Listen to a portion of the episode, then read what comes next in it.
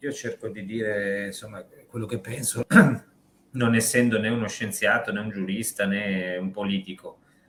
Ehm, sul vaccino è stata fatta tanta cattiva informazione, eh, a, a, partire dall'inizio quando eh, con il pasticcio fatto con AstraZeneca eh, va bene per, per, tutti, poi no, e poi di nuovo sì, e poi oggi AstraZeneca informa che hanno corretto la cosa, eh, l'ingrediente diciamo così che faceva, che provocava problemi nel sangue, insomma è stato fatto un pasticcio clamoroso, è stato fatto credere che bastasse il vaccino per uscire dalla situazione. Eh, non sta a me dire se questo sia un, un farmaco, ci sono alcuni professori italiani che hanno firmato una lettera, 11 accademici qualche tempo fa hanno firmato una lettera sostenendo che appunto non si tratta di un vaccino in senso stretto, ma di un farmaco che, che qualche effetto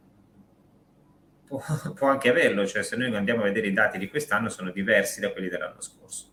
I dati purtroppo eh, non coprono diciamo tutta la trattazione della pandemia, cioè ehm, sappiamo che non necessariamente un vaccinato si infetta, può infettarsi anche un vaccinato, probabilmente in misura leggermente minore, un po' o, o abbastanza insomma, minore rispetto a uno che non, non ha fatto le dosi, però c'è la, questa possibilità.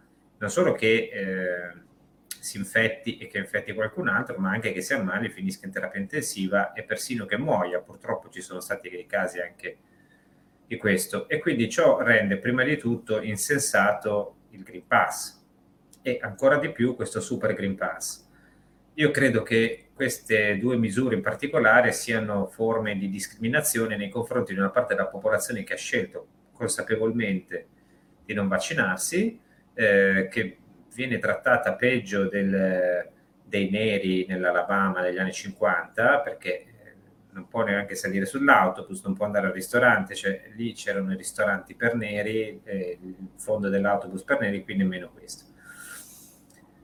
E quindi è una misura insensata anche perché la parte di popolazione non vaccinata non, fondamentalmente non cambia la situazione, cioè non sono i Novax, cosiddetti Novax, che spargono il contagio. Il contagio si diffonde a prescindere da loro, perché la pretesa che, che purtroppo ancora c'è di eliminare il virus, cioè arrivare a zero contagi, è mm, insostenibile. L'unico paese al mondo che ha fatto una politica di questo tipo, che ha continuato a farla, è stata la Cina la Cina, cito un titolo del Financial Times di qualche settimana fa, la Cina, unico Stato al mondo a aver proseguito la politica zero Covid, e nel mese di ottobre si è dovuta trovare di fronte a mille contagi.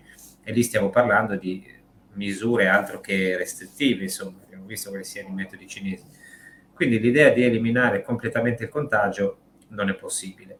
Io penso che se uno vuole vaccinarsi, si vaccina, se uno non vuole vaccinarsi, non lo fa, ehm, ho molte più perplessità sulla vaccinazione ai bambini, di cui si parla tanto in queste ore, e credo che i dati non siano sufficienti per stabilire gli effetti, no, anche perché non lo dico io, lo dice persino Pfizer in, nel memorandum che ha mandato all'FDA per l'approvazione, quindi non ci sono abbastanza dati per stabilire quali siano gli effetti a lungo termine ci sono alcuni studi un po' così, diciamo, poco noti e anche eh, non chiarissimi sugli Stati Uniti e Israele, che sono quelli stati che hanno iniziato a vaccinare i bambini.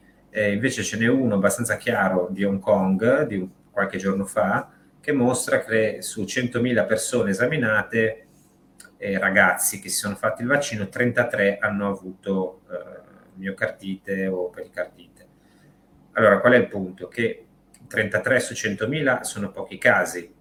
Il punto è sempre la questione costi-benefici, cioè se io vado a vedere quanti sono poi i bambini effettivamente ricoverati, quanti in terapia intensiva, quanti stanno effettivamente male, mi rendo conto che anche se ci sono pochi casi di miocardite o pericardite, e comunque il gioco non vale la candela. Io guardavo i dati dell'Istituto Superiore di Sanità tra l'8 e il 21 di novembre, i ricoverati, i bambini, i ragazzini ospedalizzati erano 153, tutti con patologie pregresse.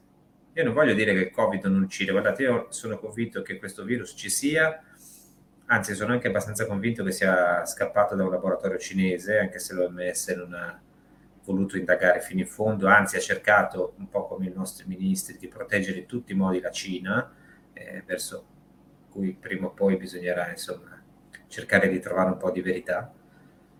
E quindi il virus c'è, il virus c'è e uccide. E, um, è stato tenuto sotto controllo, eh, non, eh, non, ci sono gli stessi dati che avevamo l'anno scorso, nonostante ciò l'emergenza non finisce. Allora io credo che un governo serio dovrebbe prima di tutto dire, ah, quando è che finisce l'emergenza? Cioè, qual è il limite? Perché se non hanno tolto lo stato di emergenza quest'estate, quando i decessi erano bassissimi, i contagi erano bassissimi, allora il rischio è che questa emergenza non finisca mai. E io ho la netta sensazione che si vada in questa direzione, cioè non far finire mai l'emergenza. Perché quando io leggo eh, qualcuno che dice sarà finita quando vaccineremo tutto il mondo, beh, mi pare un po' improbabile che si riesca a vaccinare tutto il mondo. Voi cosa dite?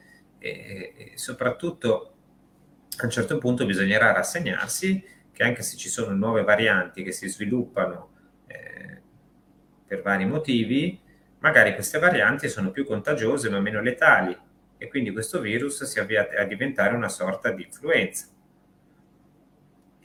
Del resto, se guardiamo i numeri, ancora adesso le nostre eh, le nostre terapie intensive sono all'8%, ben lontane dai, dai livelli di guardia del passato. Quindi a un certo punto uno dovrebbe, uno, capire quando si finisce l'emergenza, due, lasciare in pace la percentuale di persone che non vogliono sottoporsi al, all'iniezione e, e soprattutto non sta scritto da nessuna parte che si debba impedire di di andare al ristorante, di lavorare, cioè è una, è una, cosa per me inaudita.